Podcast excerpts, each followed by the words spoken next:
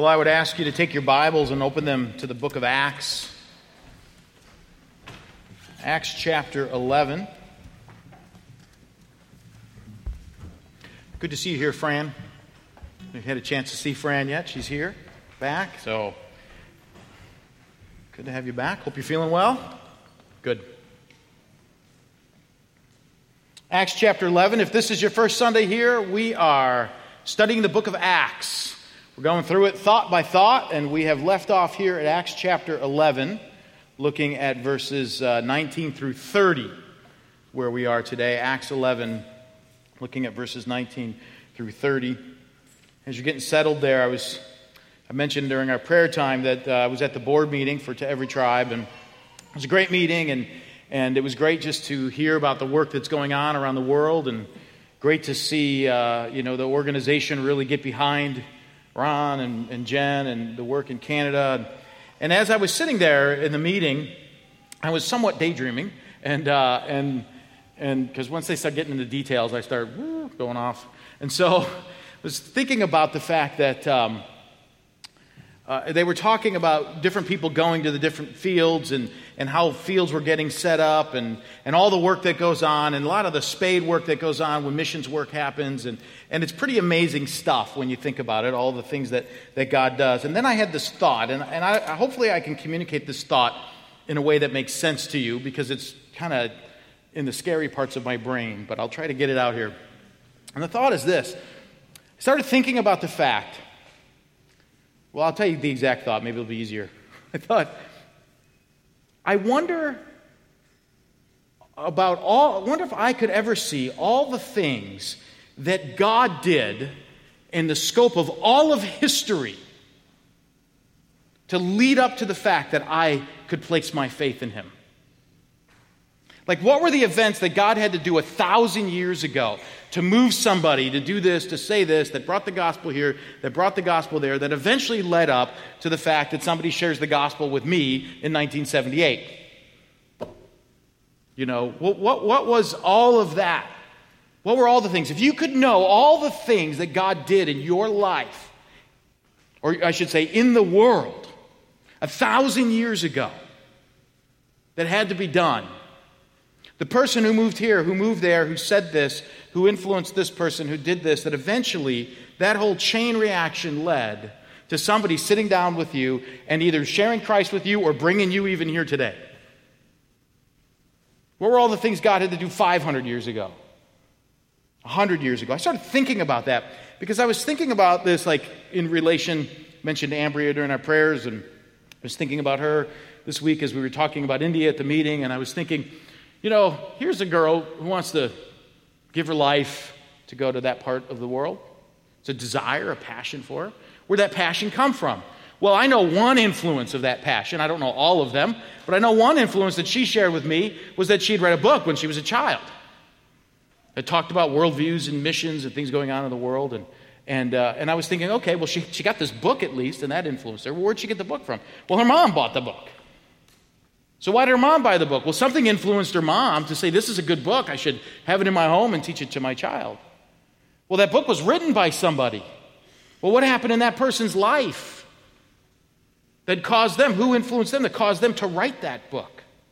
Right? You see where this train of thought's going, right? It's, it's just tracking down to the fact that all of these things start happening. And I realized something that every moment of your life is part of a larger moment. You're connected to a bunch of moments that occurred before you. And these moments are going to be about moments that will carry life and fruit after you. That there's no such thing as just an isolated moment. God moves in amazing ways. I was thinking about that as I was thinking about the mission, and then uh, at one point during the financial records, I started writing my sermon, right? You know, and I was thinking about the sermon at this moment, and, and the stuff's going on in my brain, and I was thinking about the fact that we're at this moment where this church in Antioch is getting formed. Here we are in the story in Acts, where now this city's going to emerge called Antioch. And Antioch is such a strategic church, but Antioch was formed as God was taking all these different streams of things that had happened in the formation of the church that drove this church to be formed. This church was formed out of trials. It was, it was formed out of persecution. It was formed out of people who were running for their lives. Mur- people were going out to try to murder them. In the midst of this, the church was struggling with how are they going to reach out past their own culture into different cultures. They were struggling because there was sin going on within the church that needed to be confronted. They were struggling because false teachers were trying to come in and, and, and take over the church. You have all of these things going on, and any single one of them are just isolated incidences. Saul trying to kill people and people having to run and flee for their lives. That's an incident. Ananias and Sapphira trying to fake the work of the, the Spirit. On and on, different things happening. Yet God was using all of that, all of those moments, piecing them all together to drive some people up into Antioch. And then to drive people from, Antioch, uh, from Jerusalem into Antioch and to bring all that they've learned to this place. And then this place was going to launch a worldwide missions movement. It's pretty amazing stuff to see our sovereign God at work. It's amazing. I thought about that in light of our church. Thought about the fact that at any given moment we could list out all our strengths, all our weaknesses, all our good things, all our bad things, our struggles, our failures, and we could look at any one of them in isolation. We could look at all our strengths and go, wow, we're a great church. We could look at all our weaknesses and go, wow, we're a horrible church. Could look at all the things we're struggling with, wow, we're an immature church. We could go through the line of anyone in isolation, but realizing God is so sovereign and so powerful, He takes all of that our strengths, our weaknesses, our trials, our struggles, He coalesces them and uses them to advance His kingdom. So, I want us to see that today.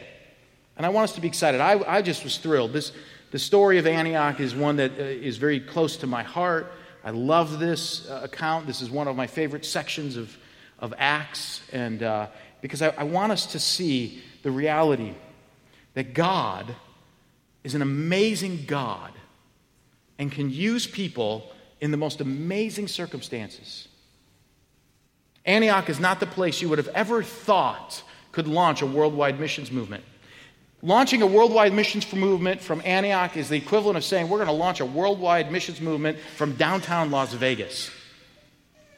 You, you think about that as a mission field, you don't think about it as a mission sending place. You wouldn't think downtown, the strip of Las Vegas, is going to launch a worldwide missions movement. You'd say the strip of Las Vegas needs to repent. Yet Antioch is that kind of place a pagan place, a sensual place, a place where perversions were rampant, and yet God moved in and not only brought this transformation, but then used that to, to actually serve the church around the world. We're going to look at that. We're going to see the power of God in this, God bringing all these streams of things together for major transformation. And here's the transformation that occurs in this place. We're going to see this today because here in 11, we get introduced to Antioch. Luke always does this. He likes to introduce something and then later develop it. So here's our introduction to Antioch. And we're going to see the missionary work there. And actually, you see a really good model of what missionary work is actually like. You can see your outline. What happens? Well, people go up there in the midst of persecution. They bring the gospel, and this culture, people in this culture are transformed from sinner to saints. And then what happens? Well, they need to be taught because they're, they're pagan. They don't understand the gospel. They're not like Jews getting converted where they have a foundation in the word. So what happens? Well, leaders need to come in and help them be transformed from untaught to taught. And then a crisis emerges in the world that turns this church from a place that received missionaries to a place that sent missionaries. So they went from receivers to givers. We're going to see all that transformation today. And what I want you to see in this text is the hand of God. The hand of God uniting all these streams to bring about transformation. And a transformation that then allowed this place, which would be the least likely place to launch a worldwide mission movement, to become the place that does that. And I hope that encourages you. I hope we walk out of here going, wow, this is good. This is exciting. This is how powerful God is. So let's look here. The first point from sinners to saints. Look at verse 19 with me. Now, those who were scattered because of the persecution that arose over Stephen traveled as far as Phoenicia and Cyprus and Antioch, speaking the word to no one except Jews. But there were some of them, men of Cyprus and Cyrene, who, on coming to Antioch, spoke to the Hellenists also. You can insert in there Gentiles if you want. It's not Hellenist Jews, be more Gentiles. Also, preaching the Lord Jesus. You got to catch that, the Lord Jesus. And the hand of the Lord was with them, and a great number who believed turned to the Lord. Okay, this is that moment in the story where Luke backtracks. Okay, because we've already seen the conversion of Saul, we've seen these great things that have happened. Now there's a backtrack. This is that, you know, meanwhile, back at the ranch kind of moment, right? We, we're going back to this other spot. We're going back to when Saul first unleashed the persecution. And when Saul first unleashed the persecution, here's what happened a bunch of people left Judea, they left the southern area. Now, the best way to do this, and I want to teach you how to do this, rather than putting a map up on the board, I want to teach you how to, how to, how to read the book of Acts using your thumb as a map. Okay? Because this way, if you're reading it, you can kind of figure out these regions a little bit. Okay, so Israel's like your thumb. Just below the knuckle of your thumb is Judea. And I got a little like spot there that is Jerusalem, a little growth of some sort. okay? That's Jerusalem. Okay? Now, if you go north and you're going up, now you're up in Galilee. That Galilee's kind of like your thumbnail. It's kind of the northern region up there. Now you get right above your thumbnail, and now you're in Antioch. Okay, Antioch's like right, right up at the tip. It's the corner of your thumb right up there. Okay, that's Antioch, right up there. So what had happened was Saul's attacking right there on that growth. The people run. They go 300 miles north up there. They got out of Dodge, man, because Paul, Saul was trying to kill them. Now, here's what happens when they go out to make their way up to Antioch. Some had not fully understood this thing because this was going on at the same time that Peter is trying to understand the gospel to the Gentiles. So, some of these that, that had left were still struggling, and it says that they were only preaching to Jews. That's all they were doing. They, they couldn't handle the Gentile thing. But there were others that preached to Hellenists. Now, in this case, uh, there's uh, kind of a, a, translation issue here. You can translate it either as Greek speaking Jews or to Gentiles themselves directly. You have one or two options of translating it. I think the best translation is, is Gentiles because the way the church unfolded, there were a bunch of Gentiles in it. And so the idea is that there were some that broke off from this, mainly because most of the Jews living up there would have been Hellenistic Jews already. So the separation now, they've come, they went out, and they began to preach to the Gentiles. Now, notice what they were preaching preaching the Lord Jesus. Remember the New Testament gospel message, slightly different than the way we present it today. What was the New Testament gospel message? It was this Jesus Christ is the Lord and the judge of the living and the dead. All men and women will stand before him one day. But the good news is that your judge can be your defense attorney. And if you trust in him, he will not condemn you on the day of judgment.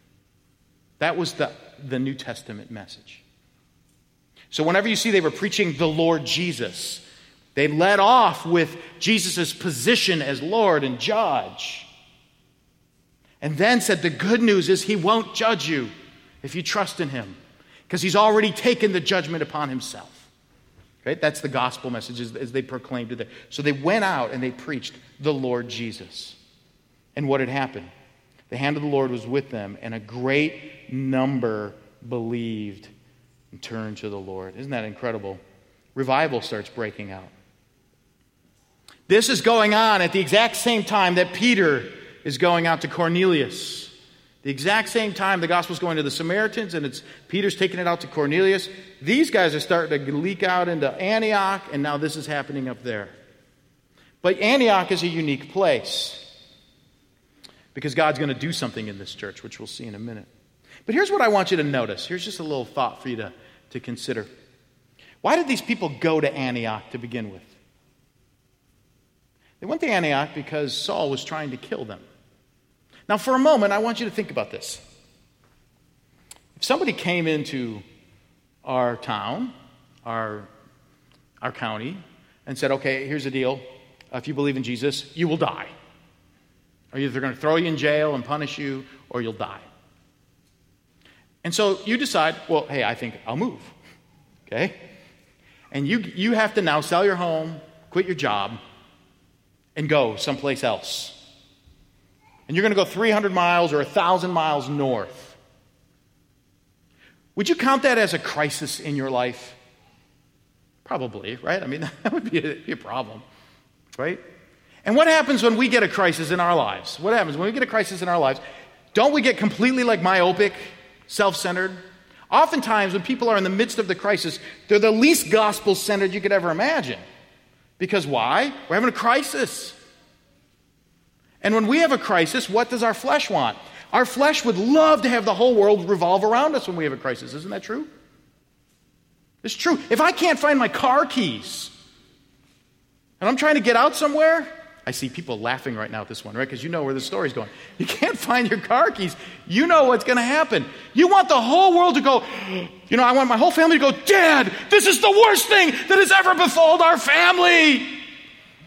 I cannot believe this. I, I want them hugging me. I want them giving me their money. I want, I mean, I want to be the center of the world right now if I can't find my car keys.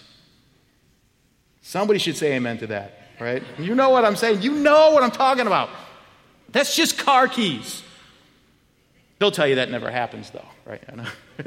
That's just car keys, isn't it? Picture somebody trying to kill you. And yet, these believers made their way up north, dealing with their own issues, dealing with the struggles of bringing the gospel. Do we, what do we do here now up in this area? How do we share the gospel? How do we live? And yet, they stayed on mission. They didn't falter one bit. It's amazing, isn't it? We're going to see why that's the case here. But the first thing that happened is that God brings this persecution upon them. Gospel goes forth, and this town that's about as sensual as Las Vegas, Nevada, has a revival going. People are being transformed from sinner to saint. But then something else happens. Not only are they transformed from sinner to saint, now they're going to get transformed from untaught to taught. Okay, look at verse 22 with me. The report of this came to the ears of the church in Jerusalem, and they sent Barnabas to Antioch. No one really knows how many years this has been. Some say this could be up to like 10 years of a process. I don't know. We don't really totally know the, how much time it's passed. But the bottom line is, word's getting out that there's repentance going on among these Gentiles in Antioch, up way up north, heading towards southern Turkey. And so they say, well, we got to send someone to go check this out, to find out what's happening. And so what happens? They send Barnabas. Barnabas is the right guy to send. Right? We met Barnabas already in chapter 4. His real name is Joseph. His nickname was Barnabas. Barnabas just means son of encouragement. Barnabas is from this region, so he's the perfect guy to send. He's from up north, up in that area.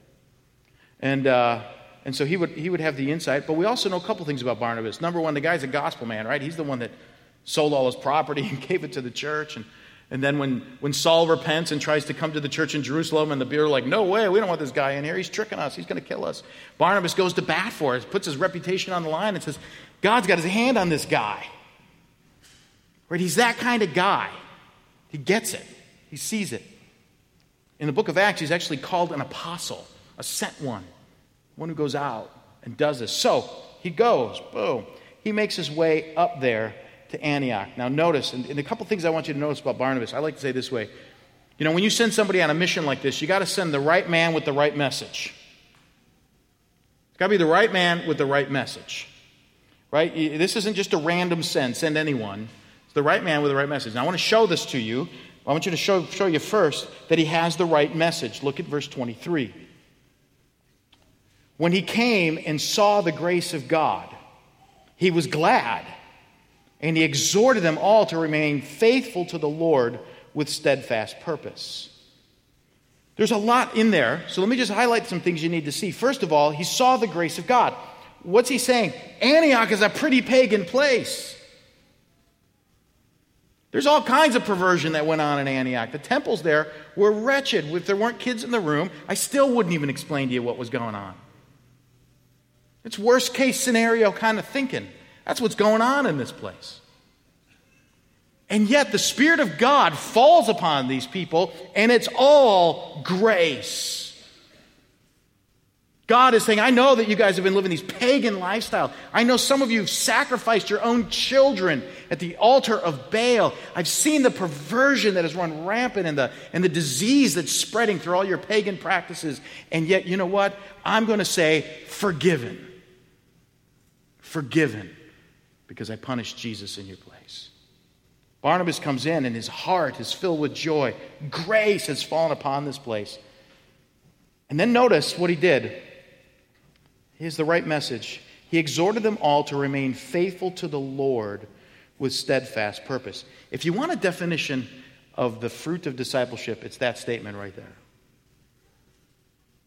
That's really what you're aiming at when you're discipling somebody. What does this mean? To remain faithful to the Lord with all steadfast purpose. Life throws at us a boatload of trials, does it not? And oftentimes we are one trial away from walking away from it all. Sometimes emotionally, we feel as if I can't go any further. I've reached the end. You know, all gas tank is empty, there's nothing left. Discipleship is taking people who've placed their faith in Christ and telling them, listen, this world is hard. It will not be easy through many trials and tribulations, through dealing with your own sin, through dealing with the sin of others, through dealing with the complexities of living in a fallen world in a decaying body, and the fact that people are angry and some will even want to kill you. In the midst of all of that, I want to teach you how to keep your eyes on God so that you would never take them off. So that you would do what? You would be faithful to the Lord with steadfast purpose. So that when persecution comes and you make your way to Antioch, you're not all freaked out because you got to move to some new place. You're there saying, All right, who can I share Jesus with? What's my purpose for being here? Meaning this, Barnabas came in and said, Listen, I want to teach you guys how to keep your eyes on Jesus, no matter what comes your way. Because this world is tough and you will be kicked in the gut more than once. Isn't that great?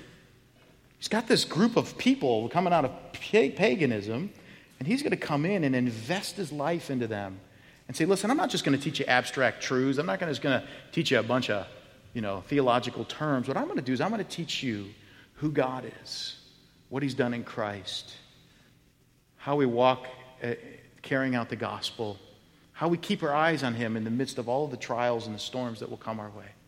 How we won't abandon God when things get tough. How we're going to think about these truths so that we don't let them go. See, that's the right message. That's what Barnabas did. And we know not only did he have the right message, but he was the right man. Look at verse 24. For he was a good man, full of the Holy Spirit and of faith, and a great many people were added to the Lord. Now, notice a good man, what does that mean? He had integrity. His yes was yes, his no was no.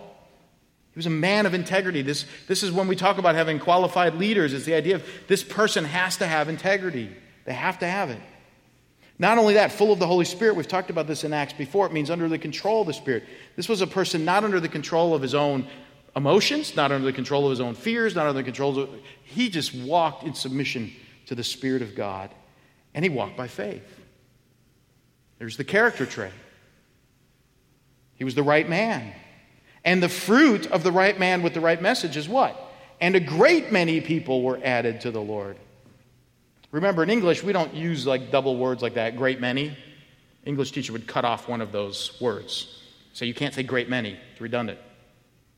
In the Greek, you can. You can put as many of those as you want. Usually, if there's a, two words, two descriptors, it's, it's meant to be like powerful great many, large sums, thousands upon thousands would be a, a way you could kind of translate that. Why? Because these individuals, this Faithful people came in to preach the gospel. Faithful leader came in to establish them and disciple them, to keep their eyes on Christ. The right man with the right message. And the fruit was incredible. So much so, so many people are now joining this thing that he's got to go get help. So, what does Barnabas do? Verse 25. So, Barnabas went to Tarsus to look for Saul. Tarsus, choose our thumb map. Antioch's here. Tarsus is up here. So he goes whoop, up here, grabs Saul, comes back down. That's what he does. You probably, those of you in the back probably couldn't see that, but look at your thumbnail, get to the corner, the top uh, left corner, and then turn left. And there's Tarshish. He goes up there. He gets Saul. He brings him back. Why does he get Saul? Saul is a man that Barnabas knew was to be an apostle to the Gentiles. And he's got a Gentile church. So notice what happens, verse 26. And when he found him, he brought him to Antioch. For a whole year, they met with the church and taught a great many people. And in Antioch, the disciples were first called Christians. I love this. For one year, Barnabas and Saul taught these people how to keep their eyes on Jesus and to remain steadfast in the purpose for which God made them. For one year, you got these two guys, Barnabas and Saul, teaching you. The fruit of this is the church got a nickname. Now, I want to tell you something about this nickname. The church didn't pick this nickname. The, only name the church ever picked for themselves was disciples. We're following Jesus. The Jews gave him a nickname, the way, because you guys keep running around saying Jesus is the way. The Gentiles give him a different nickname little Christ, Christ ones. You guys are so into Jesus, you so act like him, that we're just going to call you little Jesuses. Your response to trials is love and forgiveness and tenderness, and you stand for truth, and you don't, you know, do things to your families that we do, and you don't do this and you don't do that. You guys are little Christ. You guys are different. They have set up a counter community in the midst of this pagan community, a contrast community, you could call it. And this contrast community is so contrast that they got a name. And the name Christian was not done by a marketing firm, right? It wasn't like we do today. We get a bunch of marketers together. How can we brand Kishwaukee Bible Church? Let's give it this name, and this will connect with the culture. They just were so transformed, the culture gave them the nickname. Wouldn't that be so cool? That you'd be so transformed that the culture's given you a name. And you know what? The church, the people of Antioch, the pagans of Antioch, that name has stuck with us, hasn't it? That's what we call ourselves now. Christians. It's amazing. This is the first place that term is used. Their teaching bore fruit. So, here's what we have so far. This church, people go up to this area, major transformation from sinner to saint, major transformation from untaught to taught, from unestablished to established. Now, the final transformation happens. They go from a place that receives missionaries to a place that sends missionaries. Look at verse 27. Now, in these days, prophets came down from Jerusalem to Antioch, and one of them, named Agabus, stood up and foretold by the Spirit that there would be a great famine over all the world. This took place in the days of Claudius. So the disciples determined, everyone according to his ability, to send relief to the brothers living in Judea. And they did so, sending it to the elders by the hand of Barnabas and Saul. You know what I love is that in verse 19, we have this, or I should say this way, the very beginning of this story, we have this mission work going on, and the church responds by sending Barnabas. And how does the story end? With Antioch sending Barnabas back. Isn't that cool? He goes back. And they sent him there. It's totally cool. Now let's see how that happened. This guy, this prophet comes down. His name is Agabus. Agabus shows up again later in Acts. Won't be our only time we see him. We'll see him in chapter 21 again. Agabus is a prophet. In Joel chapter 2, verse 28, Joel made the, the, the, the prophecy, said that when the Messiah comes, man, there's going to be all kinds of prophecy going on. Messiah comes, and what happens? All kinds of prophecies going on. This is an amazing prophecy because he says there's going to be a famine. Luke wants us to know that this prophecy wasn't just some stab in the dark, you know. I remember some t- one time, this is years ago when I was up in Alaska, this guy came up to me and says, I have a prophecy for you. By the end of 2011, two people from another country will come into your church and cause a revival. Okay, now he had this prophecy in January of 2001. So then by, you know, September 11th happened, right? September 2001. And then later that year, I saw that guy and I said, hey, th- that never happened. Should I kill you? Right? Deuteronomy 13 should say I should stone you, right? Prophecy doesn't come true. I should get some big rocks and crush your head, right? I said that to him, jokingly, laughing, just wondering what he'd say. And he said, No, my prophecy came true September 11th. I said, Ah, you can't force balance the books, buddy.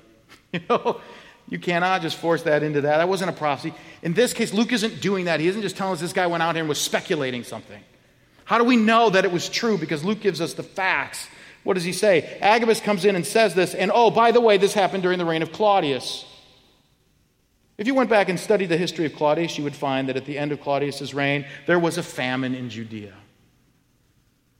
So Luke's saying, listen, this is a true deal here, right? This isn't some made up story here. But before the famine happened, what happens? The church comes and they respond. Agabus comes and says the famine's going to happen. And so I'm envisioning this. Barnabas and Saul are gathering these thousands of believers. And here's what they say to them. Picture this. They say, Church, Jerusalem, the Jerusalem church, is about ready to get hit with a famine. They have, they're going to have nothing, right? A famine, in, we don't know what a famine's like in our culture. But I mean, a famine in those days mean you die. That's it. There's no food. No food. We do not have trucks coming across the sea, dropping off food. We don't have world vision. We don't have these kind of moments. There's nothing. If a famine hits your region, say goodbye to your family. Start digging your graves now. That's how bad a famine is. So Barnabas and Saul say, listen, there's a famine coming. Every one of you needs to give. If you're rich, I expect a lot of money. If you're poor, just give us a quarter. Everyone's got to give. It's time for our church to step up and minister to the church in Jerusalem. Gave the money, and then the church did the most amazing thing you could ever imagine. They took two of the most prominent leaders and sent them with the cash. Go. That is an amazing commitment to the body of Christ, isn't it? It's an amazing commitment. The church in Antioch stepped up, and they not only, everybody gave, they even gave Barnabas and Saul. They weren't building an empire to themselves. They were whatever they received, they gave it back. They received Barnabas from Jerusalem. They're willing to give Barnabas back to Jerusalem. Now, why did God do this? God used this famine for a couple of reasons a few reasons. I'll give you two at least. That the church in Antioch, it shows this church in Antioch is equal to the church in Jerusalem. They're going to give back what they have received. But also, Luke is showing us that Antioch is now going to be the center of the worldwide mission. It's all shifting. The center is shifting over here to this very unique place. Okay, let's wrap it up here. What do we do with this? I told you at the beginning, I really want you to see the heart of God in this. Let's just see how God uses all these streams. Everything that happened in the church led to this moment where the church in Antioch could be formed.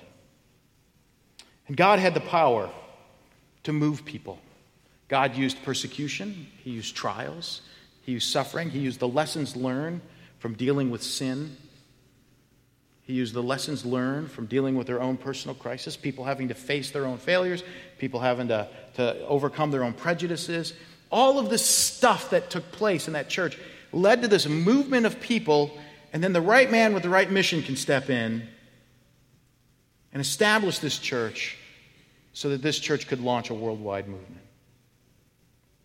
And as I look at this, I, I, realize there's three things that I see in this text, three points of observation I want to point out to you that really uh, challenge me. Because you see, I see the church responding first and foremost as people who were faithful to the mission. That no matter what the crisis was that was going on in their life, they didn't stop being Christians in the middle of that crisis.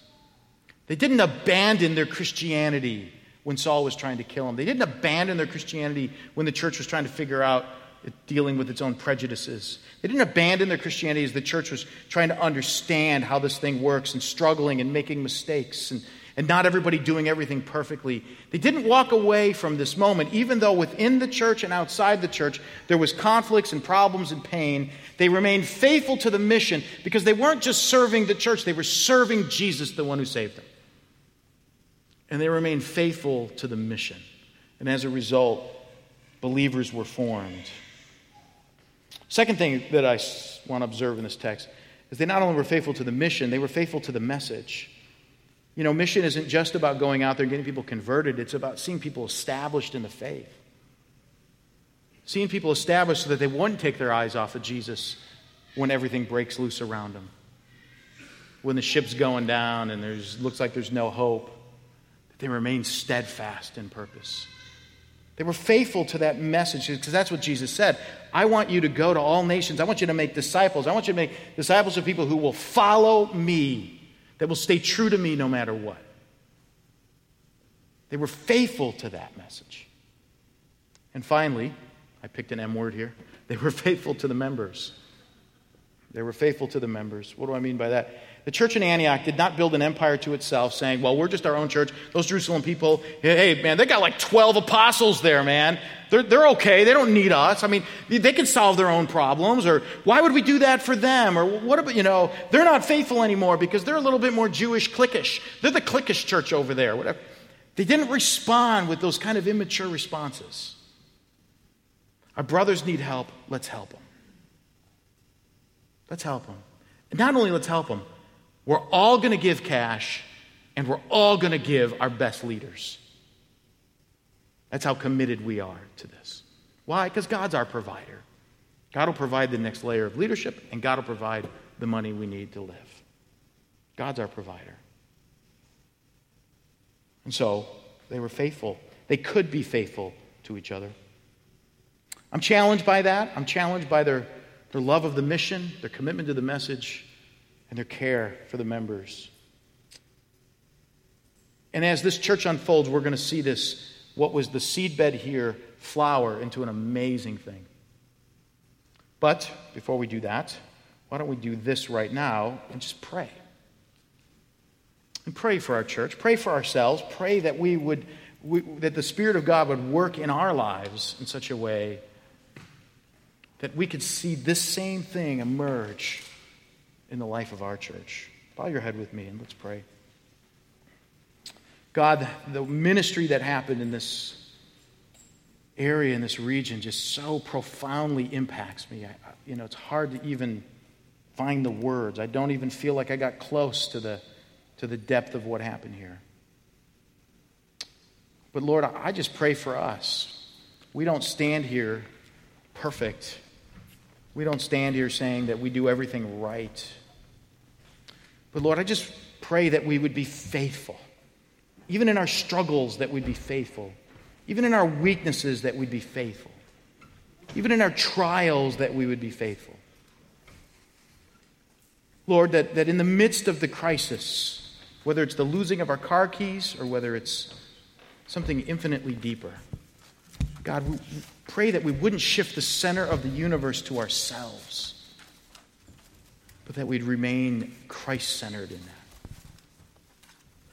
So that even when everything's breaking loose and, and we've got to scatter because of trials and problems, that we'd always remain faithful to telling people about Jesus, the Lord and Judge of the world, and the Savior of mankind. And Lord, as a church body, may we understand that it's not just about entertainment, it's not just about how we feel, but it's about discipling and growing so that we would be transformed, so that we would see ourselves steadfast in purpose, having that kind of commitment. Lord, help us as a church as we, we unfold things, that, that these, the, the end would not be just the ministry, the end itself would be people who are faithful to the Lord and steadfast in purpose. Lord, may that be true of us. And because of that, may you fill us with so much love that we would not just see ourselves in isolation of the world at large, but part of the world, part of the global context, part of your entire global work that you're doing. Allow us to keep our eyes on that and not just on ourselves. Lord, thank you for these truths and thank you for recording these truths. Thank you for your spirit that applies it to our lives. May we be found faithful. In Christ's name, amen.